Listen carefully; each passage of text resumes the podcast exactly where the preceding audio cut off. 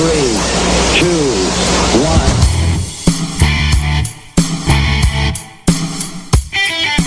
Right-side Patriots has a message for liberals and the mainstream media. You can't handle the truth. So, buckle up, snowflakes, because we're about to deliver the politically direct best in conservative commentary, news, and investigative reports. We're telling the truth, and we're not gonna stop.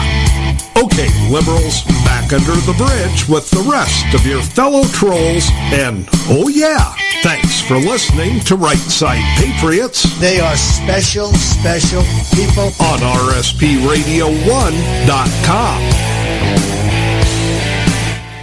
Welcome to Right Side Patriots on RSPRadio1.com. Craig Andresen at the National Patriot, Diane Sori at the Patriot Factor.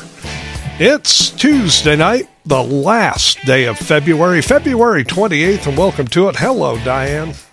Hello, Craig and folks. 10 more days to Christmas. Probably Ten, wait, only wait, about stop. 10 more days? months, I should say. 10 more months to Christmas, but probably only about three or four months away from the stores putting all their Christmas stuff out. Why do they even bother taking it down? I don't know. It's like we go right from summer into Christmas. Halloween doesn't matter, Thanksgiving doesn't matter. It's just right into Christmas. Yeah, the over commercialization of the holiday usually begins what in July because they they start having Christmas in July sales. I know, I know. It's Oh, cra- it, it's absolutely crazy. But you know what? Halloween is a candy holiday. Thanksgiving is is really a family and food holiday. But Christmas is buy, buy, buy, gifts, gifts, gifts. You know, and and I think that has a lot to do with it. You know, I know when I used to work in terrestrial radio, it seemed like every year it'd get just a little bit earlier when we'd start playing Christmas music on the air. And I tell you, by the time December 1st rolled around, I was sick of it. Yeah. Yeah. Well, how do you like living in South Florida in August? And, you know, it's hot here in August.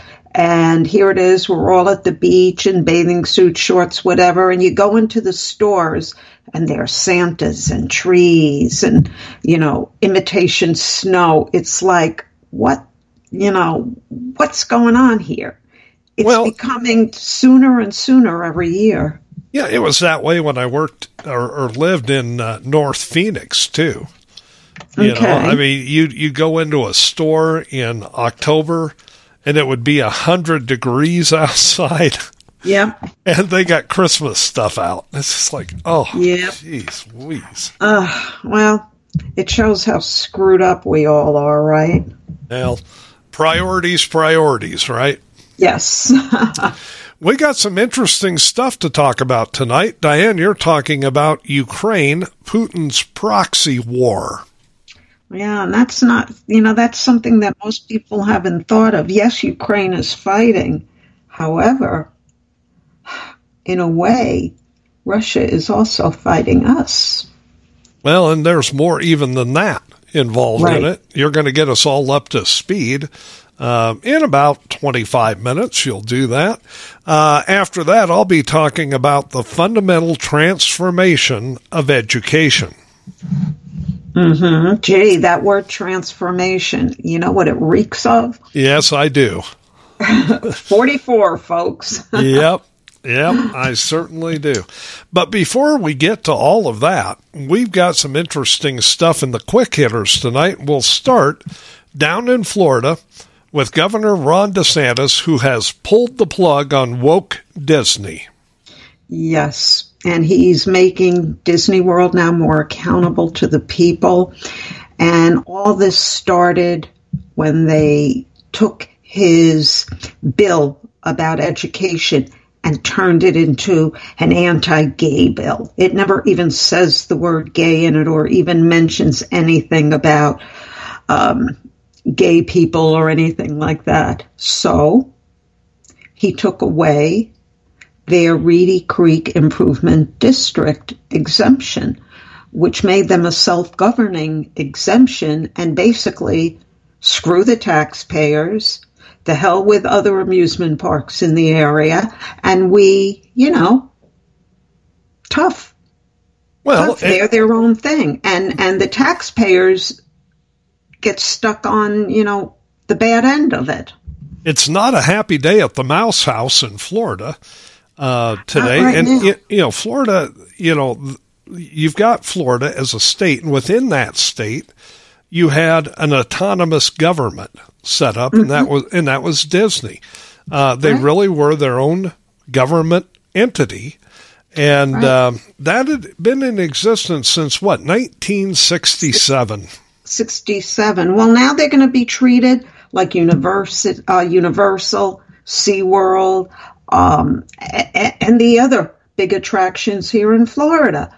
They didn't deserve this, but I understand why it went into effect because this was a mega, mega building project. And I get it. That part of Florida was very undeveloped. I get it. It served its purpose in the beginning, but it should have been dismantled and become part of, you know, being governed by the state many decades ago. Well, Disney took advantage of the situation and abused the perks that they had been given. Um, right. You know, and chances are it would have been allowed to to continue, but Disney went woke, mm-hmm. and uh, and they they spread uh, propaganda. Really, I don't know how else to put it. Propaganda regarding uh, that bill that DeSantis was pushing. The the liberals called it the "Don't Say Gay" bill. Right, it and, had nothing to do about gay. No, but but that didn't matter. That's the right. label they stuck on it. Disney ran with that. You know, mm-hmm. I, I, I can understand liberals at large wanting to propagandize something like that, but you would think a corporation the size of Disney, with all the perks and all the benefits they have, they would have stayed out of the political arena. They would have been smart to have stayed out of it, but they didn't. They were not that smart. They got no. involved in it. They championed the the liberal agenda item. Disney called it the "Don't Say Gay" bill, and as it turns out, a good and I mean a good number of the people that work at Disney, they hated the way Disney reacted to that bill, and they're very happy now that, that those perks have been taken away because the employees at Disney are now in a better situation than they were when Disney was its own government. Right. Well, you know, there's a basic rule where if you allow a corporation to control its own government, you're actually setting bad policy involving decisions that impact an entire area. Right it's just not the right policy and it doesn't work, especially with a corporation that depends on foreign tourists. Well, you know, from other countries, depends sure. on tourists from all over this country. They see how something is being run and it's, it's just wrong in how it was run. They didn't have to follow state, um, uh, uh, what do you safety rules. They didn't have to follow state building rules. There have been accidents over the years at Disney where a few people sure. have been killed. That's all going to be prevented now. So it's also a safety issue what DeSantis did. He's making the actual grounds safer. Well, and good for him. You know, I mean, it's going to take Disney some time to adjust to not ruling their own roost, but, you know, they had this coming. If they hadn't abused the, the situation they were handed for years and years and decades, then this probably never would have been necessary. But they did. They did abuse the perks that they had been given, the benefits that they had been given. Right. And and now it's over. Right. And it's it's a shame. I know I love Disney. When my kids were little, we used to go two and three times a year, stay at their hotels. They were making mega money off people that go there. And now people are staying away. And it's a shame because it really uh, this woke nonsense killed Walt Disney's dream of what it should be. Walt would probably be spinning like a lathe in his grave. I definitely think so. You know, not necessarily the happiest place on earth tonight. I think it'll come back, though. I, you know, if they know what's good for them, they'll get out of the political arena and and just stick to entertainment. Right. You know, and and and you know, making happy memories for families. Right. And I think they will. I I personally think that they've learned their lesson. Well, time will tell. Right. You know, uh, Right. elsewhere in the quick hitters, the USDA is finding themselves in hot water because they have been failing at protecting American agricultural land. Exactly. Well, folks, if this doesn't scare you, I don't know what will. But 1.7% of all land in the United States is now owned, especially agricultural land, is now owned by foreign governments, including governments that are not our friends, like Iran, Russia, North Korea, and China. You know, we see a lot of that going on in our area. You know, I live in the Midwest, mm-hmm. and you know we're kind of the the bread basket of the country, um, and we're big meat producers. Not that that involves Diane in any way, shape, or No, does not involve me. I'm a vegetarian almost my whole life. No, no, I don't kill animals. You know, we live in cattle country here, and our dinner craps on your dinner. so, you know, we're we're above the food chain as far as you're concerned. But um, while we don't have in my particular neck of the woods a lot of foreign ownership of agricultural land, they do have a worrisome amount of it going on up in South Dakota. And Governor Noem up there has been trying to get that stopped. But the bill that got killed about a week ago that would have stopped it actually, I think, went too far. I agree with the South Dakota legislature in, in putting an end to it because it was too subjective. Um, It would have created a, a, uh, a panel and then the final decision as to whether a piece of land could be sold to a foreign entity would rest with whoever the governor is. And, and to me, that's too subjective. It needed to have hard limits uh, on it. Uh, South Dakota already has a situation where you can't, if you're a foreign entity, you can't own more than 160 acres. But there are loopholes in that. They need to tighten those up. And the legislature up there is looking at, at finding a way to tighten that up and, and restrict it even further. So good for them. let me uh, let me stick something in here. Except for foreign embassies, which are always owned by a foreign country, just like we own embassies, the land in in foreign countries. Besides embassies, I don't believe any foreign government should own any American land. I, you know, I tend to agree with you. Um, one of the problems up there, and one of the problems even in our, you know, state here in Nebraska, is we're kind of a strategic area. Uh, yeah, El- Ellsworth Air Force Base is in South Dakota, and the Chinese are buying land close to that. You don't want that. that should not be allowed. in western Nebraska, in our little panhandle area, which is not little, it's pretty good size, but in our panhandle area, we have 80 strategic missile silos. Right. And, and you don't want foreign ownership of land around those either. But I'll tell you one of the other things, and, and you know, uh, everybody's right when they say, you know, foreign entities should not own land. But one of the reasons they're trying to do it, especially the Chinese right now, is they want to have control over food production in this country. And to that end, not only have they been trying to buy farmland, but they also own, and again, this has nothing to do with Diane, but they also own a lot of meat processing and meat packing plants around the country. Well, let me tell you something about that. No, that doesn't affect me. That's true. However, remember, China's population is out of control. They're also using these areas to grow the food, harvest the food, whatever, and send it back right. to places in their own country where they cannot feed their own people. That's that's very true.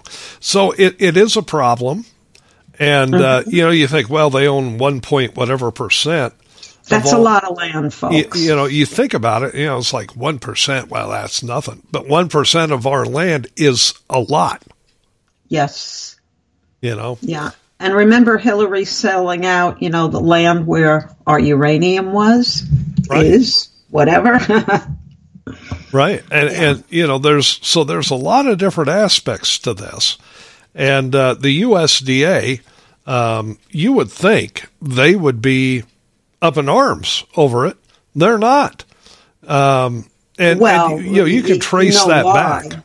Well, yeah. You know why? Do you think Biden and you know his crew that are part of the USDA are going to stop China from doing anything? No, but it, it's no. not just a problem that cropped up over the last two years. This has been an ongoing situation. True. So administrations prior to this have also ignored it. Yeah, that's that's very true. But most of this took a turn for the worst with Obama. Well, I think it I think it really ramped up quite a bit uh, yeah. under under Obama.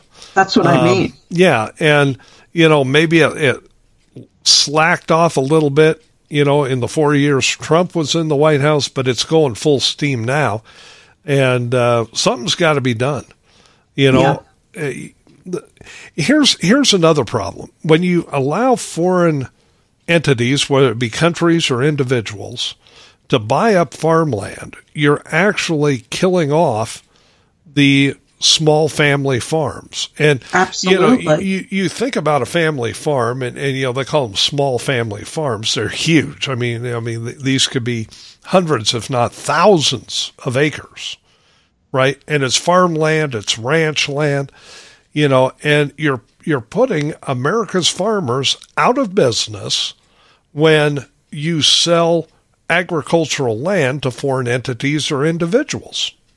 Right, and you're also forgetting the overall health itself of the agricultural food supply chain is affected. Well, it, it is. That you will find no better stewards of the land than you will in farmers and ranchers in this country. But you turn mm-hmm. that over to foreign entities, maybe they're not going to be as good as stewards. And, you know, if you don't take care of the land, it will not take care of you for very long. Right.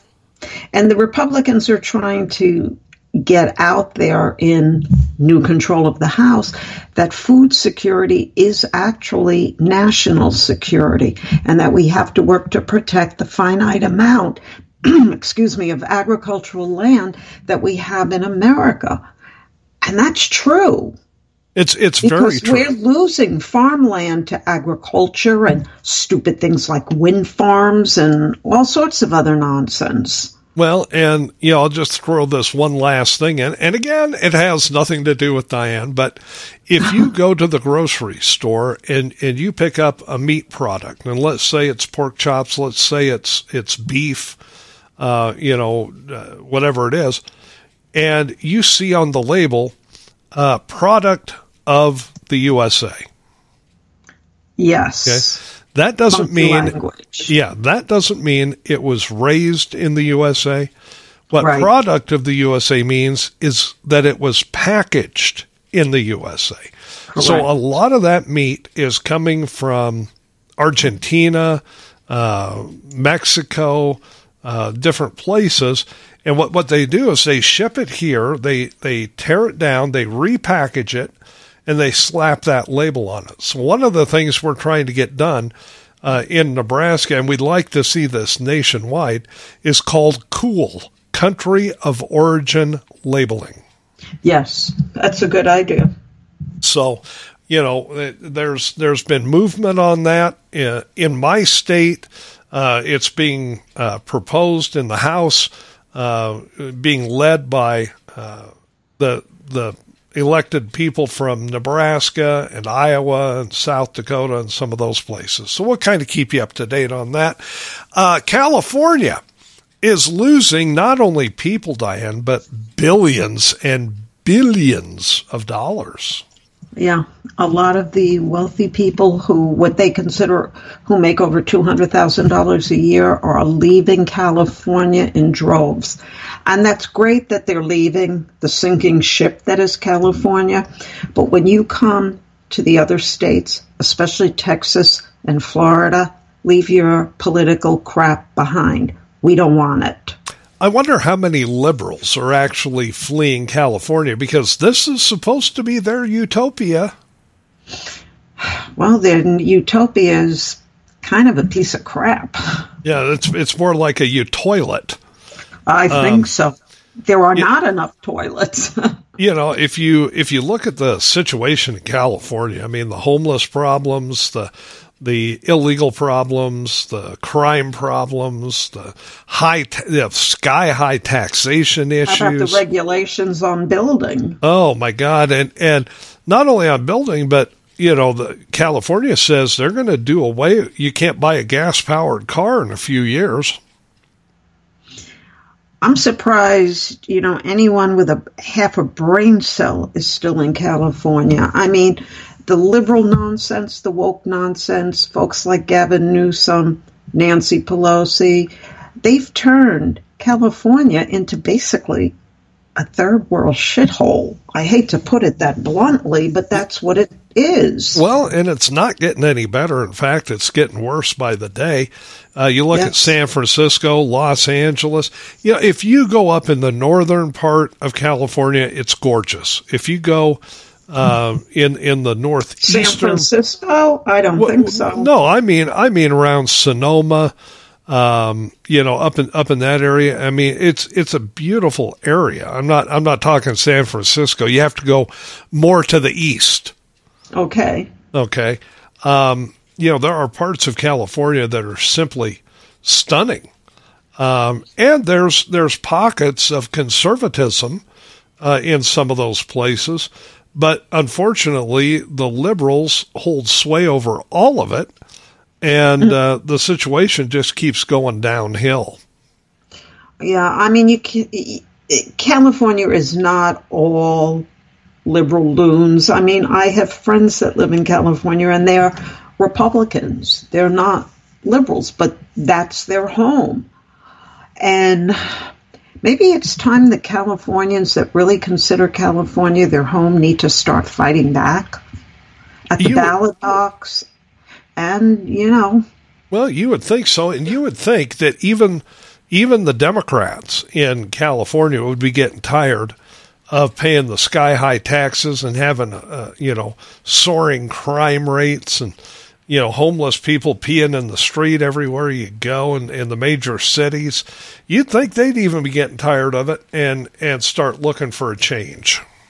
Well, apparently they're not. That's the problem. The few that are looking for a change are leaving. Yeah. They're leaving. But like I said, leave. If you're on the left side of the aisle, leave that crap where you came from. Well, the the people are leaving and they're taking their money with them. Yes. You know. Look now, at Elon Musk. Well, yeah, he moved to Texas. He moved to Texas, and yeah, uh, can't blame him. Nope, not at all. Uh, finally, in the quick hitters tonight, there's another state that's about to lose some people. Maybe uh, there's several counties in Oregon that are currently voting to leave Oregon and become part of Idaho. And it, it's a very interesting concept where, like, a good half of the state wants to secede from the state and become part of another state. But the funny thing is, when you think about it, yeah, I understand why they're doing it. The conservative part of Oregon wants to go into Idaho. I get it. But in a way, that kind of sets very pres- bad precedent because not only when you become part of another state, but you change the voting demographics of the state, the number of representatives. There's a lot of things involved with just saying I'm seceding and going to another state. It's not that easy. No, it's it's not an easy thing, and we don't know if it's actually going to happen. But you know, if they if these counties leave Oregon and go to Idaho, Idaho's going to gain representation in the House. Right. Oregon might lose a little bit. I'd be okay with that. Yeah. Yeah. no. But, uh, but it's also it would make Idaho then the country's third largest state. Right. And, and while Idaho, you know, it, it's it's a beautiful state. It's great. It's it's mostly on the right side, but you also have some pockets in Idaho.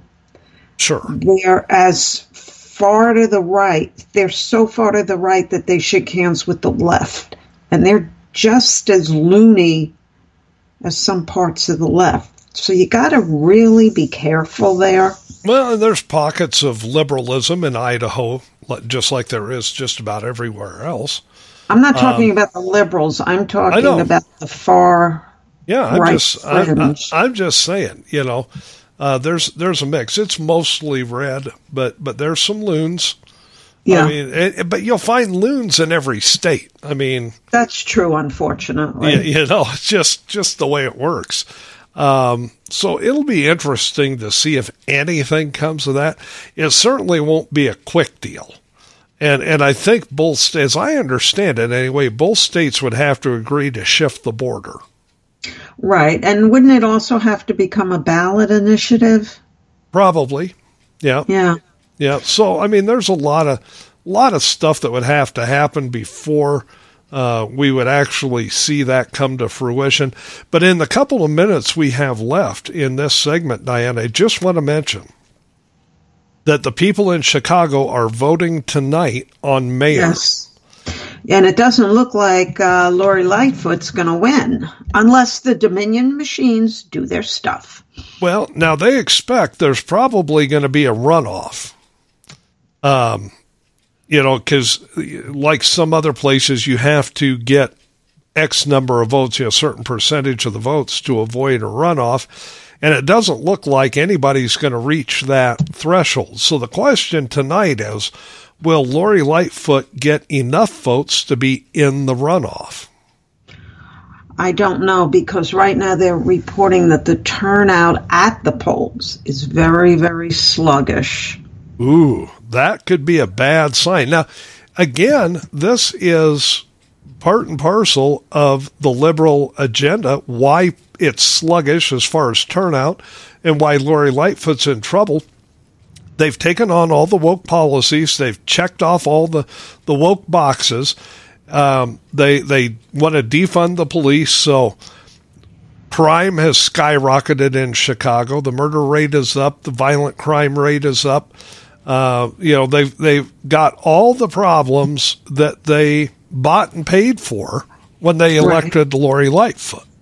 So right, she probably is one of the worst mayors this whole entire country has ever seen.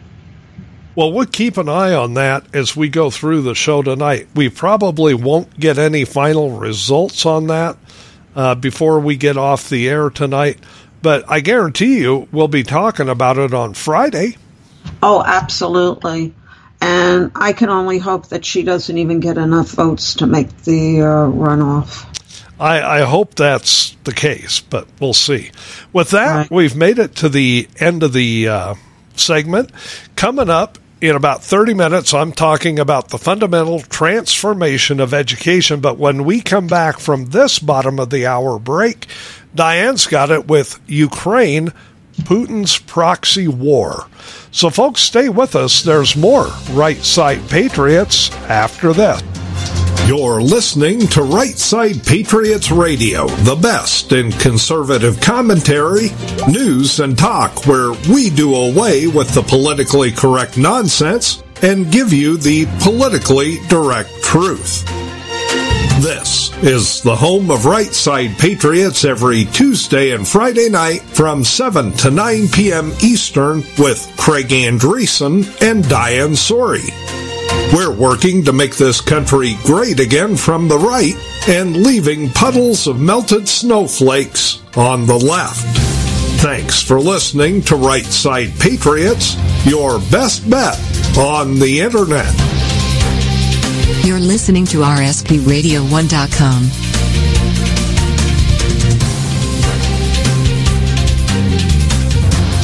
guys, Diane Sori from The Patriot Factor on thepatriotfactor.blogspot.com, where I found a home base seven years ago after becoming one of Facebook's longtime Facebook felons, or so I've been told by the Facebook gods. On my blog, you will find not only my articles, but our Right Side Patriots investigative reports, as well as stories and links to and from well-known writers and bloggers, plus what I call almost daily memes, my snarky take on news of the day. And for more great takes on the issues of the day, check out the National Patriot at thenationalpatriot.com, where you can read Craig's insight into all the current news happenings and join us both on Right Side Patriots every Tuesday and Friday night from 7 to 9 p.m. EST at rspradio1.com.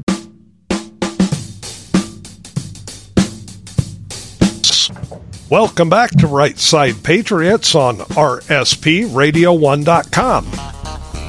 Craig Andresen at the National Patriot, Diane Sori at the Patriot Factor.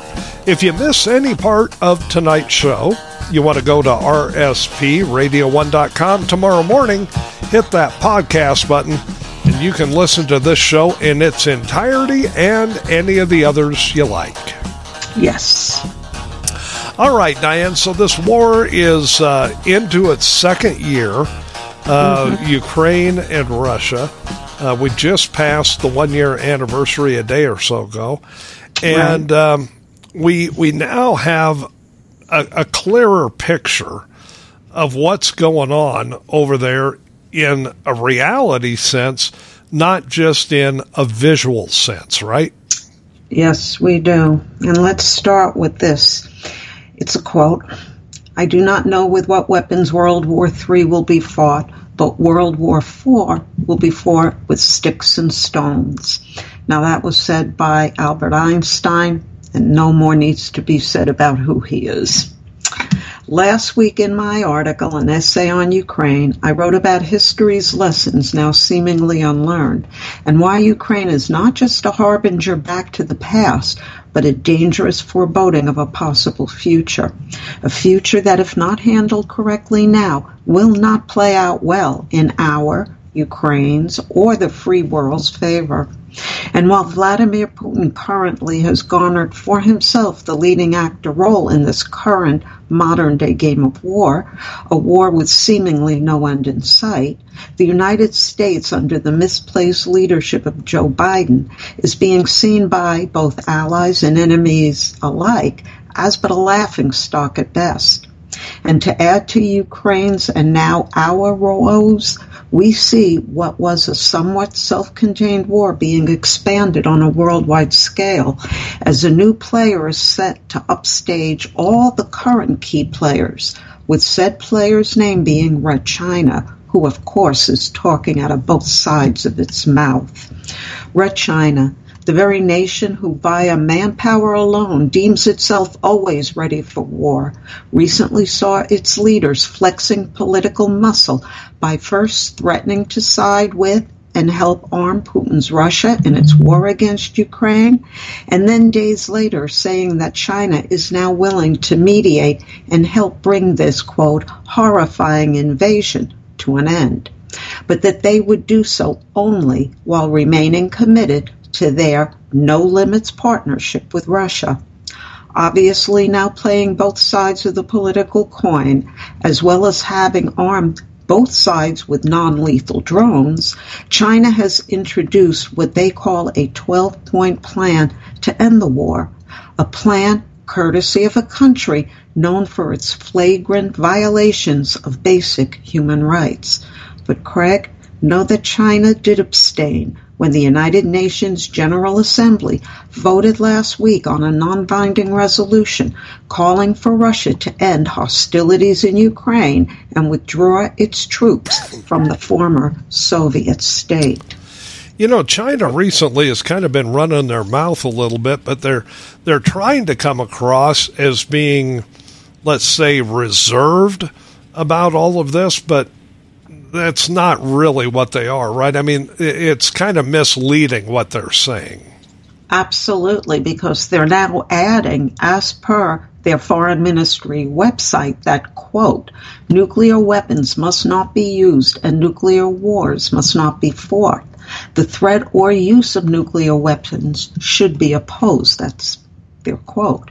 As we do not know that China herself is running scared especially as they plan to soon reabsorb Taiwan back into the mainland's fold, for even they know that Putin is acting irrationally, what with his not taking a nuclear option in regards to Ukraine off the proverbial table. So you can't you can't really take China as the the word of reason here, the voice of reason, right? I no, mean, not yeah, at all. Yeah, not at all. But it's no matter China's incursion into the political discourse, no matter its abstaining from the UN's above stated resolution, because we also saw last week the Duma, which is Russia's lower house of parliament, unanimously approving Putin's suspending of the all important New START treaty, the very treaty they and we signed back in 2010 extended in 2021 by five years, with this being the very treaty that placed specific limits on the number of strategic nuclear warheads that both the U.S. and Russia can have. And isn't almost everything of importance about numbers, in this case limiting to 1,500 the number of nuclear warheads both the U.S. and Russia can possess, while the NATO nations of France and the United Kingdom do have 290 and 225 such warheads respectively. But while those seem like large numbers, know that said numbers are far from the truth. What with Russia currently having in its possession 5,977 nuclear warheads to our 5,428 such weapons. But when nation, uh, NATO nations' weapons are added into our total, the numbers shift to we, the good guys, having 5,943 such weapons, with Russia having 5,977, still leaving our side to lag behind a bit. But when Israel's estimated 80 to 400, if not more, such weapons are also added to our side, and China's as per the latest Pentagon estimate, 250 to 350 nuclear war, uh, warheads added to Russia's fold, that number shifts in favor of our side, as in our having 6,343 strategic nuclear weapons compared to Russia and China having 6,327 such weapons combined, thus allowing we the good guys to outnumber the bad guys by 16 nuclear warheads. Now those are outrageous numbers indeed and quite a tongue twister too. Numbers equating to what would surely be nuclear annihilation. So why do I even bring these numbers up? Simply to show the foolishness of the New START treaty itself. Foolishness as in obviously not being adhered to by either side. And when the cumulative numbers of nuclear warheads on each side are added up, equaling 12,670 such weapons now being in play, the fact is that even if a single handful of such warheads were launched in regards to Ukraine, we would see Mother Earth herself becoming but a distant memory in the universe's ever unfolding story. No, Craig, Putin's withdrawal from the New START treaty is not the real issue here, as all it does is show the world that a 1500 nuclear warhead limit was always laughable at best. And with nuclear Armageddon now dangerously close at hand, it must be understood that Putin's invasion of Ukraine was indeed based solely upon politics and not as a means towards simple military conquest. Why so? Because each side could easily wipe out the other with just the push of a single button. Okay, so that's all well and fine, and it's very true. But Vladimir Putin is making big noise, uh, you mm-hmm. know, coming out of Russia and making claims that are patently false. And I think pretty much the entire world knows it's false, even those that are pushing his narrative. So why is he doing that? Okay, he's simply doing it because Ukraine has become Putin's proxy, and in his mind, a justifiable reason for being at war with the United States, the very country that saw President Reagan bringing down both Mother Russia and the Soviet Union itself bringing them down to their knees. And here let's remember that for Vladimir Putin, saving face is as important to him and to Russia as it is to China and its leader, Xi Jinping. And so with China now entering the fray, no matter in what capacity, the war being fought in Ukraine is really a war between the East versus the West, between democracy versus communism, between capitalism versus socialism, and most importantly, between freedom and conquest through attrition. Now, all being fought as we move dangerously closer to either all out nuclear war or a one world government finally trumping all. So now we see two possible scenarios, neither one of them good nor desirable. So unless we put our collective fear of Vladimir Putin's threats aside, Ukraine will indeed become ground zero for nuclear war. The very thing Putin seems to have no fear of. In fact, Putin's actions alone reek of his itching for nuclear war. Baited actions bolstered by Red China's entering the battleground discourse, for better or worse. So why else, Craig, would Putin be continuing to fight a war that he appears to be militarily losing, if not for having the nuclear option readily on the table? Remember, threats of Armageddon in some form or another have appeared throughout mankind's history, and history does tend to repeat itself even when our eyes are wide open. Well, historically, we've seen even the the worst of people uh, in in countries like Russia uh, exhibit some common sense by not resorting to nuclear warfare. But what's the chance that that common sense is going to be present now? Well, you know, simply history lessons unlearned will once again become today's sad reality, especially when madmen and fools continue running the show. And when self-serving political interests, more times than not, override both common sense and what passes for basic logic, a nuclear fought World War III cannot be far behind. So how do we and NATO, how does Ukraine stop what could be a suicidal leaning Vladimir Putin from turning blood already spilled into a nuclear initiated World War III? First, it must be decidedly understood that Vladimir Putin totally underestimate, underestimated both Zelensky's and the Ukrainian people's ability to not only fight back, but to hold on to territory he now covets, thus leading to tangible emotions bubbling over. So Putin really has but one single option left, if not nuclear war.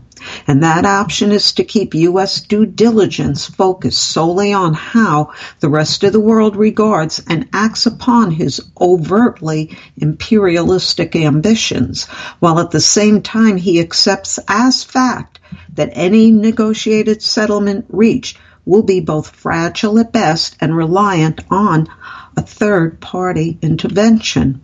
And here I do not mean Red China playing both sides with its recent incursion, but how Israel yes, Israel, reacts to the very conflict that they, up until now, have tried hard to stay out of. Israel could well be the much needed third party to bring both sides to the table. Why so?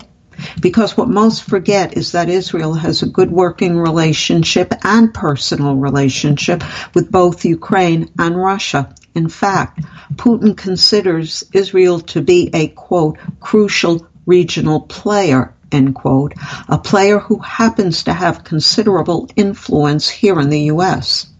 And with U.S. News and World Report now listing the Jewish state of Israel as the world's 10th most powerful nation due to its military strength and in relations to its political and global economic successes, Craig, it might be Israel that can accomplish the task that up until now has been impossible, as in getting both Putin and Zelensky to make the necessary concessions needed for ending not just ongoing hostilities, but the war itself. You know, it's really interesting that you bring up Israel because nobody else is.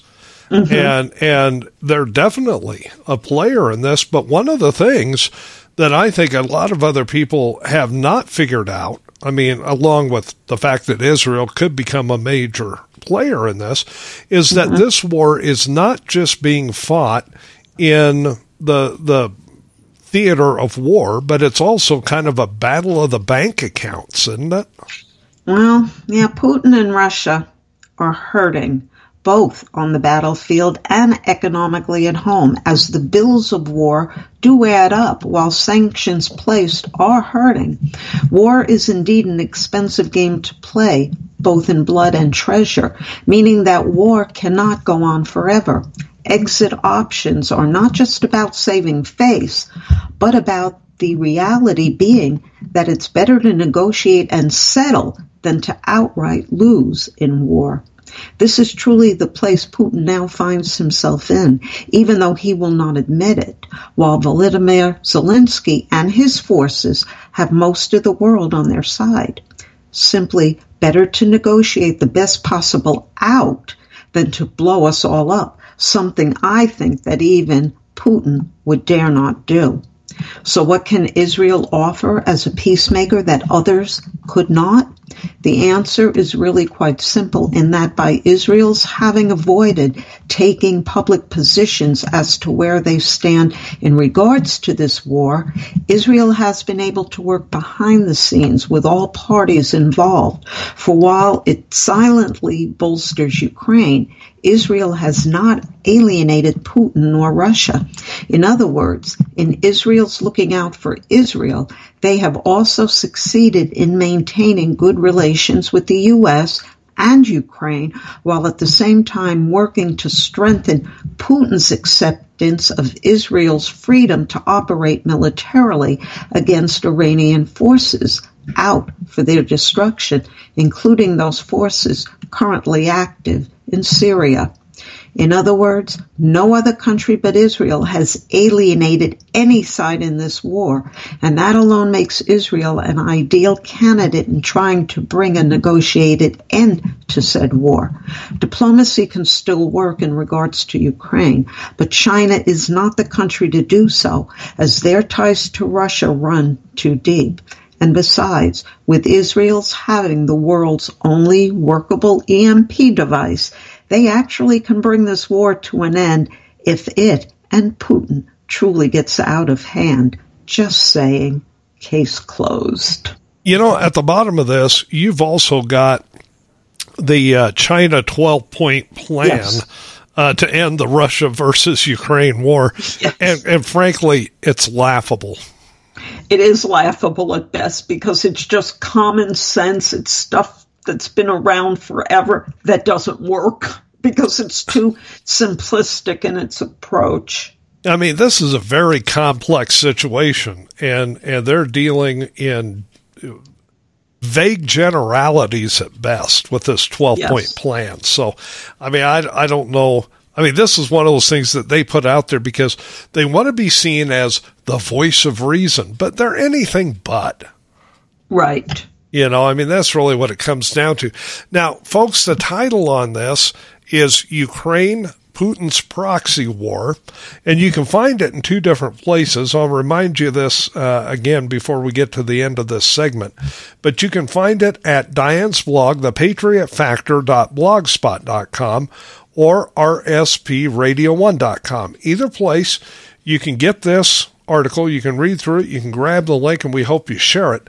But one of the things that I find very interesting in your op ed today is when you get down towards the bottom, you've got an illustration in there that's pretty eye catching. You've got a crowd of people standing at the Western Wall in Israel, mm-hmm. and they're all draped with Ukrainian flags. Yeah, that's the Israeli people showing their uh, allegiances to, their siding with Ukraine. Yeah, the, they're siding with the people of Ukraine. Uh, right. And, and it's it's very telling because normally at the Western Wall you don't see anything like that. Right, exactly. And you know, I had a funny comment. Well, it wasn't funny, but it it was a comment on uh, one of the sites that I posted the article on, and they were saying, "How can you support Ukraine, um, you know, over Russia?" And I gave them a very simple answer, and it kind of shut them up.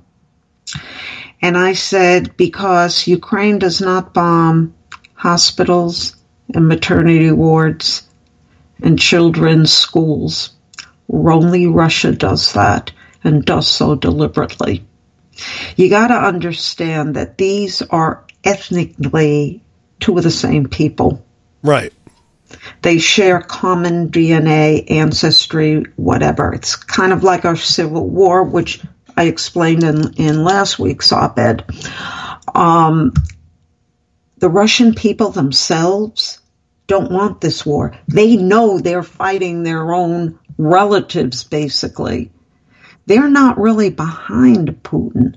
Some well, are, of course, but the majority are not. But they are not free to fight back because they know what happens when you live under a dictatorship. Putin can call himself president all he wants, but he's a dictator. Right. You know, and, and the vast majority of the people in Russia know how this thing started. They know that Ukraine right. was doing nothing to hurt Russia. Exactly.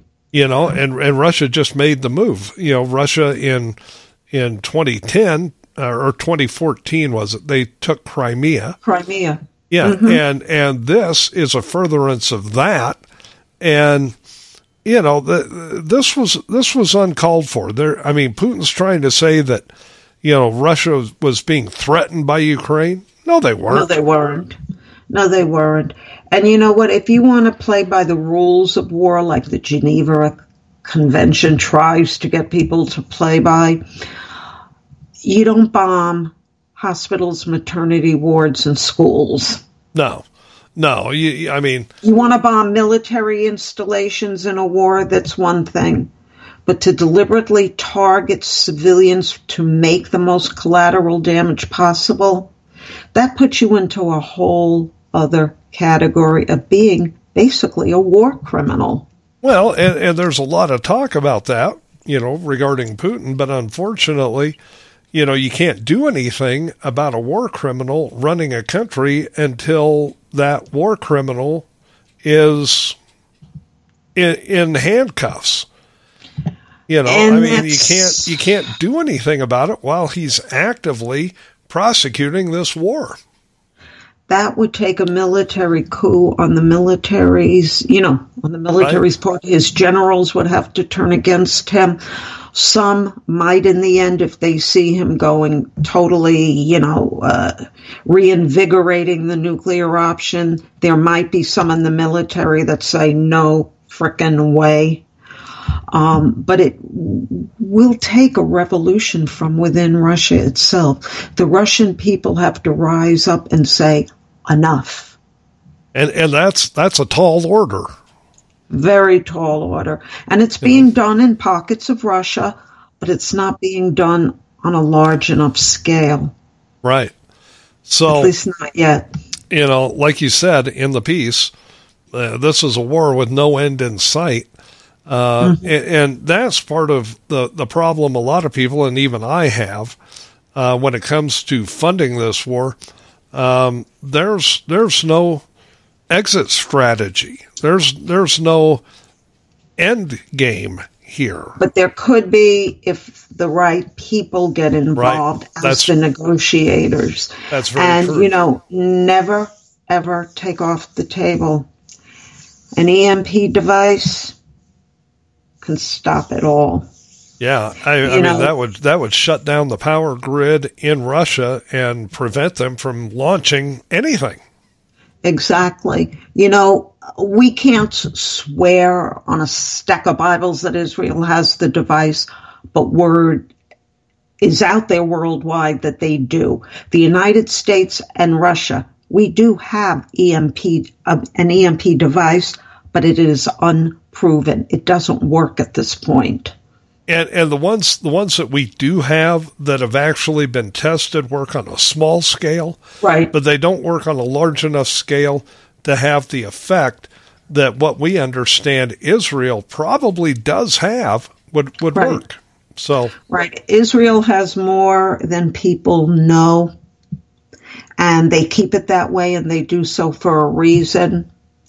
And remember, Israel is a nation. All it wants to do is live in peace and be left alone, work with the people they want to work with, be friends with who they want to work with. They don't initiate war. They don't initiate wars. It's always thrown upon them to fight back. Well, now they have weapons that they didn't have even during the Seven Day War.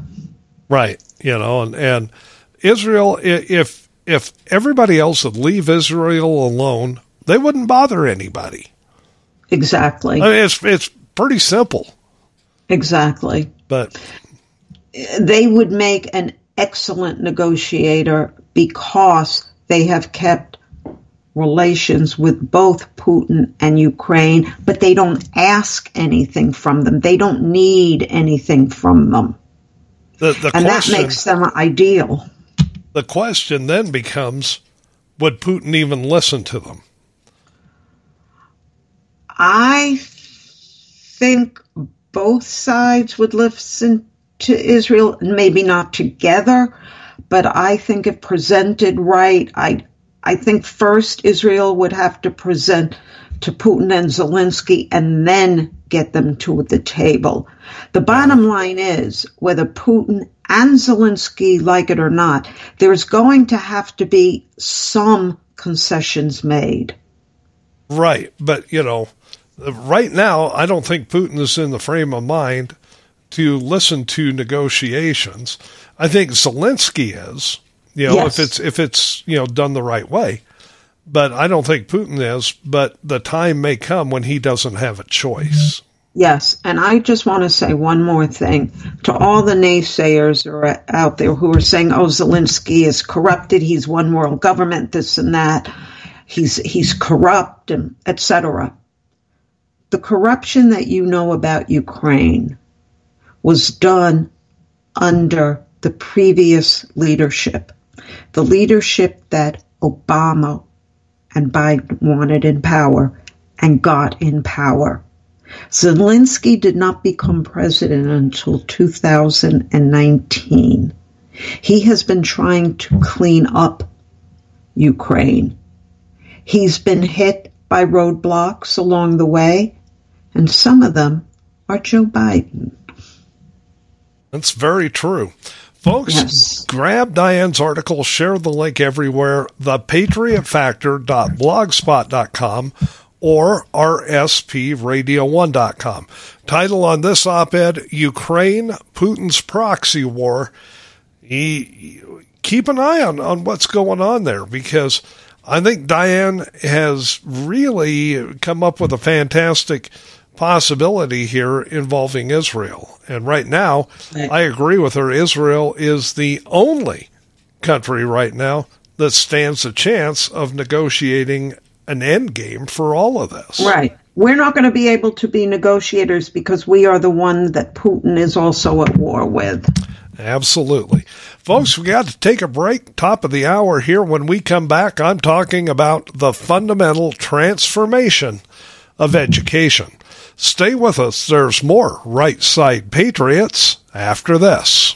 Hi guys, Diane Sori from The Patriot Factor on the thepatriotfactor.blogspot.com, where I found a home base seven years ago after becoming one of Facebook's longtime Facebook felons, or so I've been told by the Facebook gods.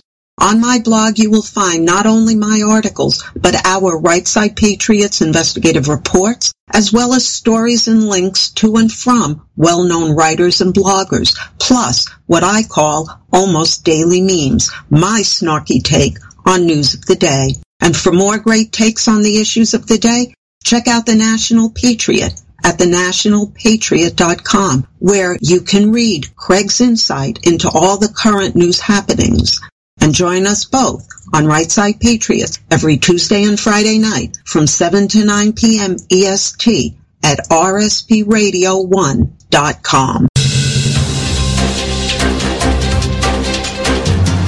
You're listening to Right Side Patriots Radio, the best in conservative commentary, news, and talk, where we do away with the politically correct nonsense and give you the politically direct truth. This is the home of Right Side Patriots every Tuesday and Friday night from 7 to 9 p.m. Eastern with Craig Andresen and Diane Sori. We're working to make this country great again from the right and leaving puddles of melted snowflakes on the left. Thanks for listening to Right Side Patriots, your best bet on the internet. You're listening to RSPRadio1.com.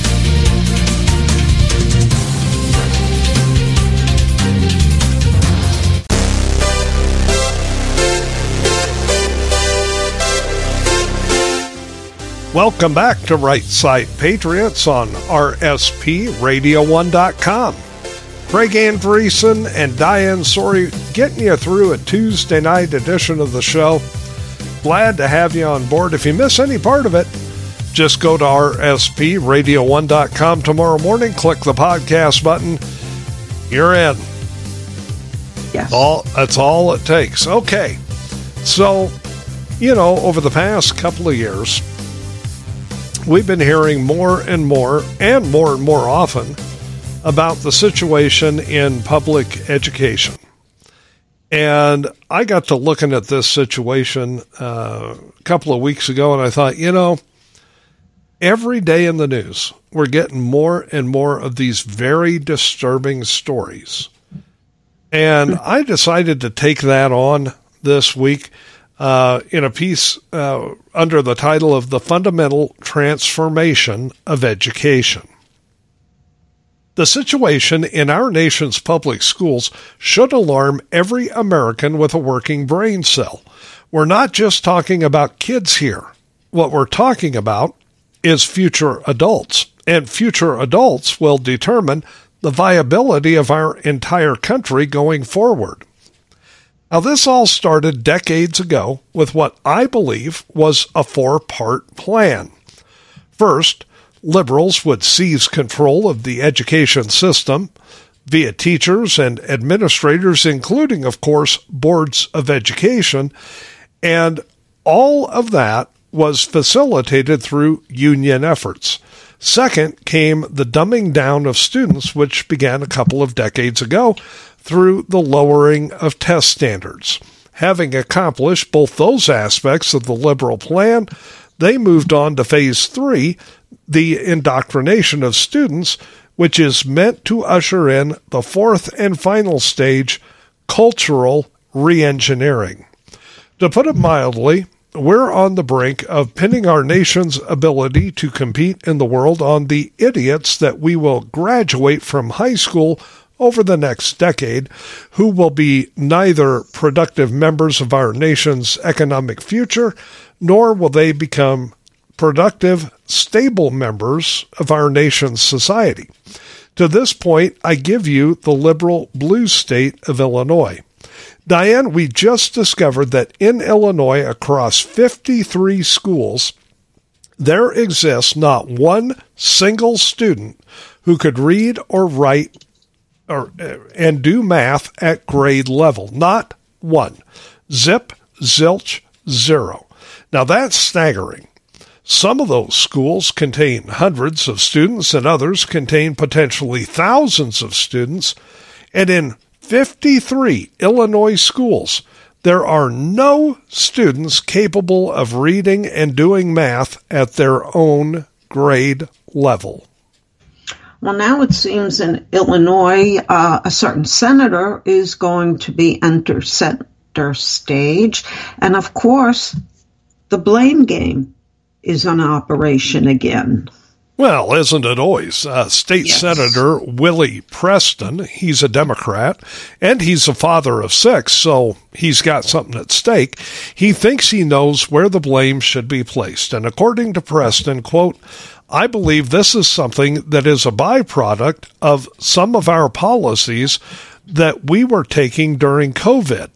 This is a very serious issue and one that, as a father and as a lawmaker, I'm going to be addressing feverishly. Unquote. Now, Preston made that claim after billions of dollars from the federal government were sent to his state for the purpose of bettering education due to the COVID shutdowns over the past couple of years. Basically, what Preston is admitting to is what we all already knew. Shutting down schools was a disaster, and the money showered upon school systems was diverted away from anything to do with educating students. But let's be honest here. The reading and math scores have nothing whatsoever to do with COVID. According to the authors of the Wirepoints report, Ted Dabrowski and John uh, Klingner, they point out that in Illinois, the scores for reading and math after COVID were virtually unchanged from the scores before COVID. They say defenders of the current system are sure to invoke COVID as the big reason for the low scores, but a look at the 2019 numbers shows that the reading and math numbers were only slightly better than they are now.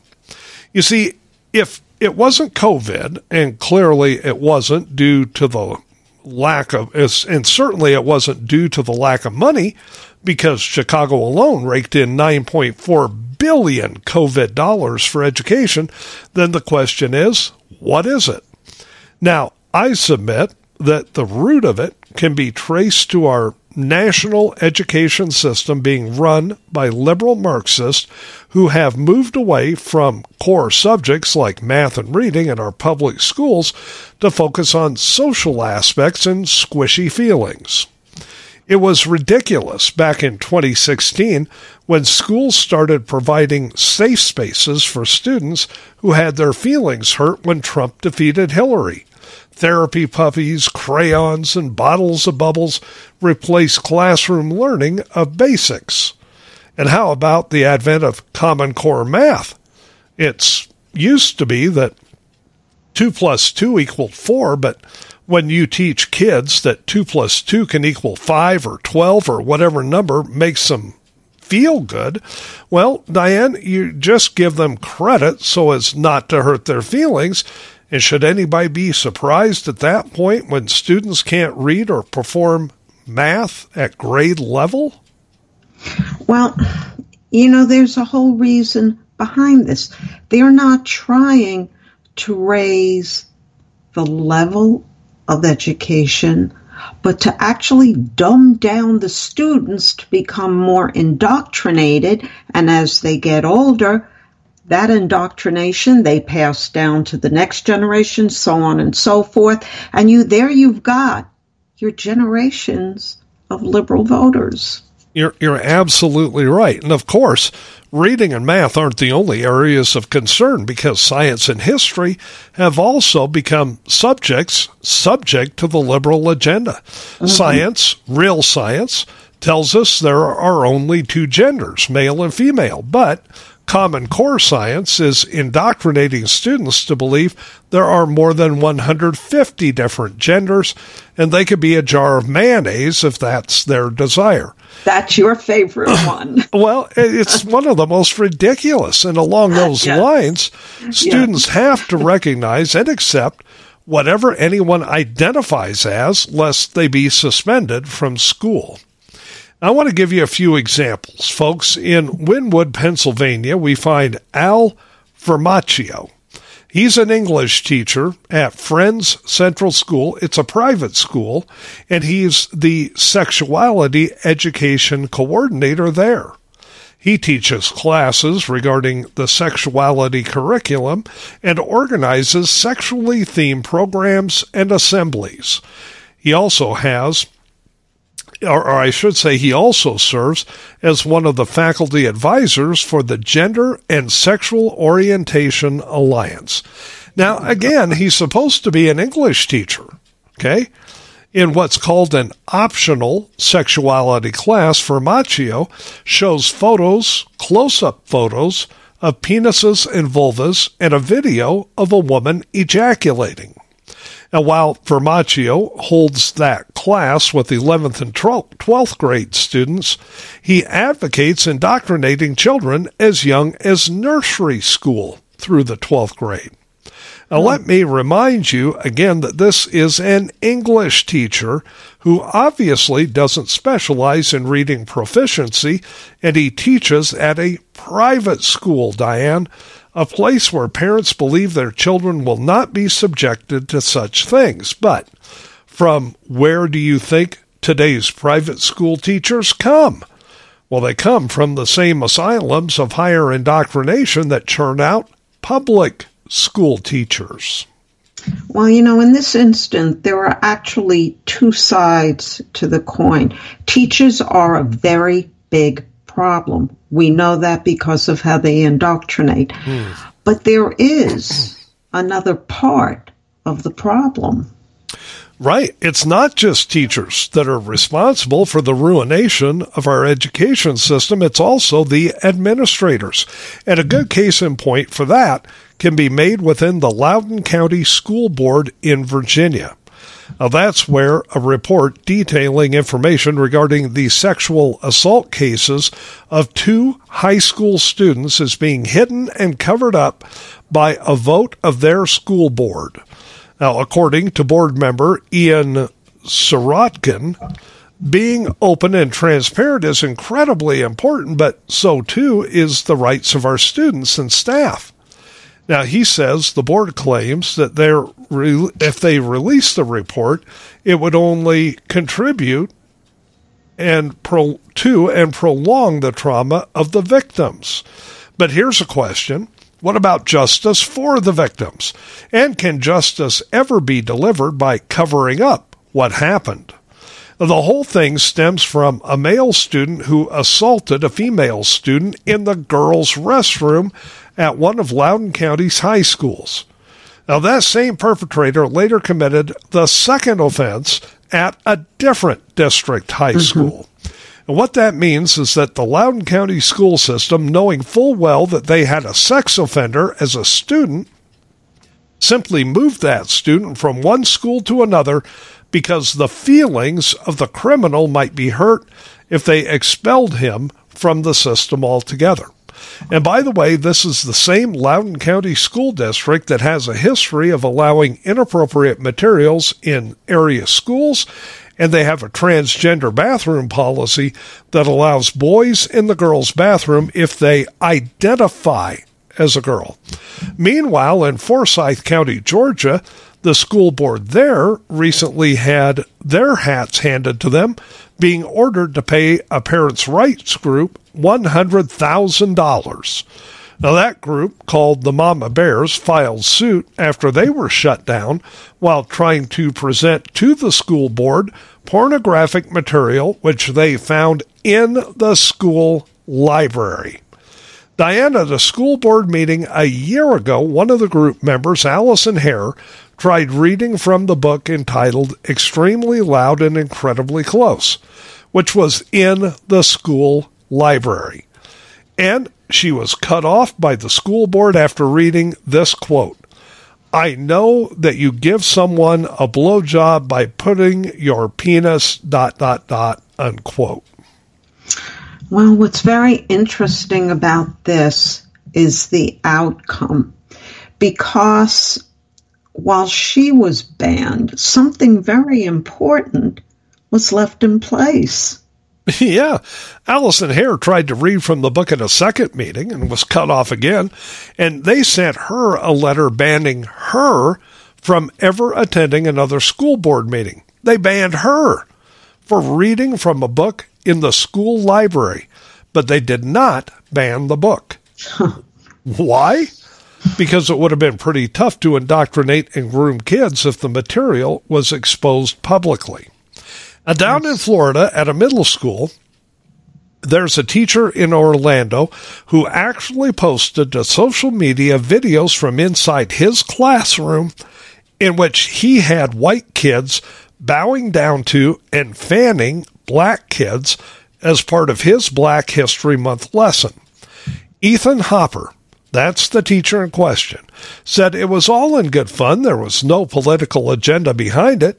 And he said the video was maliciously used. To their credit, the Orange County Public School District has suspended Hopper. They should have just fired him. Here's the most disturbing part of that situation.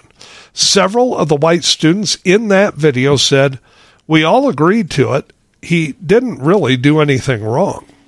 You see, those kids are so far down the rabbit hole of indoctrination, they can't see anything wrong with promoting racism to supposedly end racism. Hmm.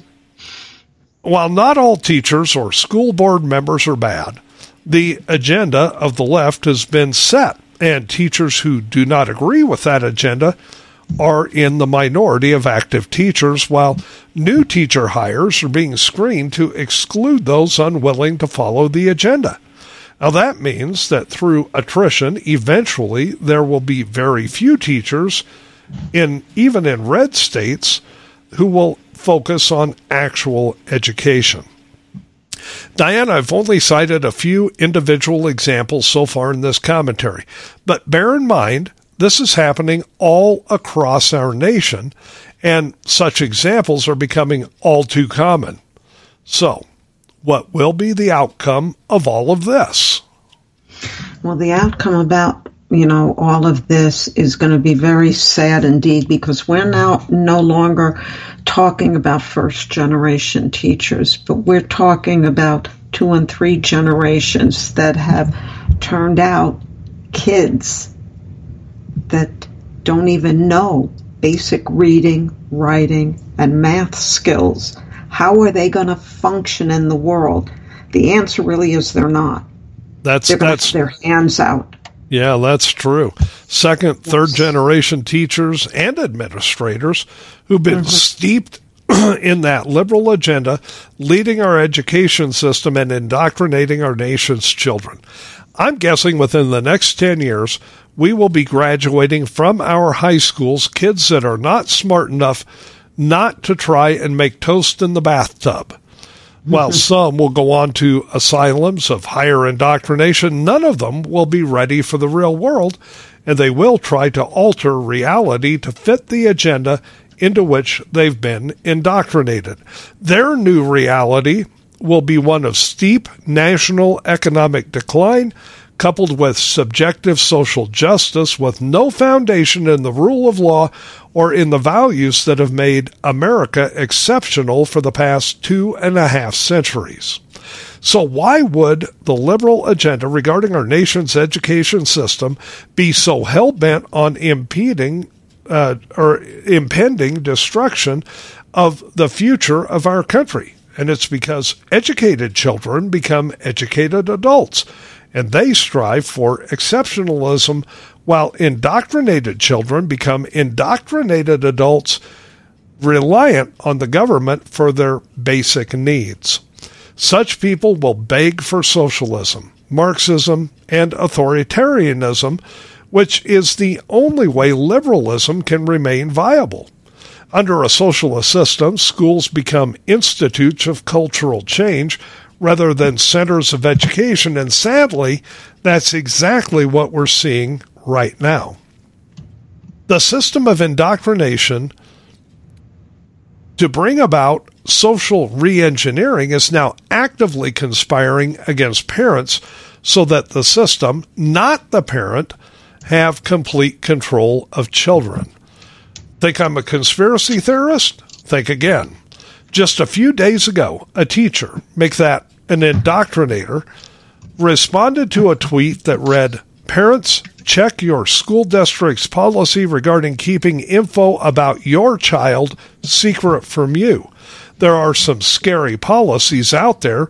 Schools should not have the right to keep info about your child from you unless abuse by you is suspected, unquote. Now, this indoctrinator, her name is Kelly Love, issued a response that said, I cannot disagree with this more. So many students are not safe in this nation from their Christo fascist parents, and our hmm. guidelines and laws haven't caught up with this. Do you get it, folks? Are you starting to understand what this really is yet? It's Obama's fundamental transformation of America. And the liberal Marxists are weaponizing our nation's children through indoctrination. Let that sink in. Those few lines sum up the entire article, basically, because this is what it is. This is part of Obama's transformation of America. You take the next generation, you then build on that generation after generation. Pretty soon, no one's going to remember what it was like before the transformation began. You know, and that's scary. Folks, Diana and I were talking yesterday, and we were both talking about how lucky we were to grow up in the times that we grew up in because we had freedoms and, and things that kids today will never even know, much less mm-hmm. understand. You know, when, when I went to school as a kid, it was about learning. It was about the subject material. It was about reading right. and writing and math and science and you know, um, there was there was no indoctrination at that no. point. You know, and if you tried to pull some of the crap that kids in schools pull today, y- you were out of there. I mean, they would they would kick your ass out right now. You know, but today, yes. because the teachers that are indoctrinating students today have themselves been indoctrinated, these students don't stand a chance. No, they don't. And the problem is their parents they're not involved enough to see it. Not all, some are. A lot of them are, you know, understanding what's going on. But you have a whole other group that still sees school as your child's babysitter. Well, eh, you know, and that's part of Hillary's It Takes a Village. Exactly. Oh, yeah. She can take her village stuff. Yeah, well, and, you know. um, you, you, look at the situation that our, our education system, and it's all the way from nursery school now all the way through college. Okay? Mm-hmm. It's all on this liberal agenda. It's all the woke initiative. It's it's it's everything that's bad for students. The one yes. the one redeeming thing that's happened over the past 2 years, oddly enough, were the lockouts, the shutdowns of schools because kids had to go home and get on a computer, and their parents were there to see it. Yeah, but the problem is they didn't learn. It wasn't set up right for actual learning to take place. That's why the scores are lower now. That's that's true. But but what I'm saying is parents got a chance to see the indoctrination of their kids firsthand. That's true. And, and it yeah. woke some of these parents up and that's why you're seeing these these uh, parents now starting to speak out and fight back at school board meetings because they got to see firsthand the crap that's going on in those classrooms and being shoved down their kids' throats by those indoctrinators. Right. You know, when we went to school, we all had to take a sexuality class. That didn't happen till like 11th grade in school. Now they're trying to, you know, shove this down six, seven, eight year old kids. What is wrong with children being children? Well, because if children are allowed to be, I'm, I'm going to play the, the liberal, put on my liberal hat here. Okay, your tinfoil hat. Yes, if you allow children to be children, if you allow them to think for themselves, they stand a pretty good chance of growing up to think for themselves, think and you can't themselves. have that. You know, if you're if you're pushing that liberalism agenda, you cannot have people thinking for themselves. Because it's like it's like I said in in the commentary. Educated children become educated adults, while indoctrinated children become indoctrinated adults. With their hands out that the government has to take care of. That's your transformation, folks. You know, and they're they're going to grow up believing this crap is real. That there are 150 different genders. Oh God, that's that's one of my you know ultimate pet peeves because it's so simple. Until you can change DNA, you're as you were born. But see, now we're in that second and third generation of these indoctrinated teachers and they're mm-hmm. going along with all this woke stuff. So you got science teachers that very well know there are only two genders, but they're indoctrinating kids to think there's 150. And unless the kids accept that and respond appropriately to it, those kids are going to get kicked out of school. Exactly. But my question to you is you love the mayonnaise category. Is there a miracle whip category? I, am I'm, I'm sure there is. It's, you know, it's one of the ludicrousness. Uh, uh, how anybody with even a working brain cell can think of themselves as a jar of mayonnaise. The uh, the Miracle Whip is the kinkier of the two. Oh, okay. um, I mean, this is just stupid. It is beyond stupid. It's as stupid as men thinking they can get pregnant and give birth. Well, the ones that do are still women that have kept their female parts and are play acting as men. But but that's also being foisted on kids in schools. I know. You know, and, and well, you know, we talked a year ago about schools that were putting tampon dispensers in the boys' room. You know, I mean, this kind of stuff is just nuts. But if you if you take a, a child at a young age and you mm-hmm. hold up two crayons, a red crayon and a green crayon, and you tell them the green one is actually red, mm-hmm. and and you stick to that, that child is going to grow up thinking that green is red. Exactly. It's indoctrination. You tell something over and over enough times, people tend to believe it. Just like with the masses, they listen to the liberal nonsense on you know on all levels. Right. And they tend to believe it because it's repeated enough. Even if you tell a lie enough times, that lie becomes your truth. It's just, and that's the whole basis of why they're doing what they're doing. Folks, exactly. you can get this commentary two places. You can go to my blog, thenationalpatriot.com, or you can go to rspradio1.com. Either way, I hope you grab it. There's a video in there. You've got to see that video. Um, and it's, I, have gotten pretty good response from this. There are people scratching their heads, but I have actually heard, Diane, from a couple of teachers who mm-hmm. say I'm spot on. They say I'm oh, spot on. It, it, it's it's common knowledge that everything you said is true. This is part of the transformation of America. It's not just on an economic level, it's on a social level, on a cultural level, on an educational level, on a medical level. This is the transformation of America that Obama initiated. We're just seeing it now really reaching, let's say, an apex. Right, right. And if we don't stop it, we're going downhill from here on. The title on this is The Fundamental Transformation of Education, thenationalpatriot.com or rspradio1.com. And with that, Diane, we have run out of time for tonight's show. Oh, well, okay.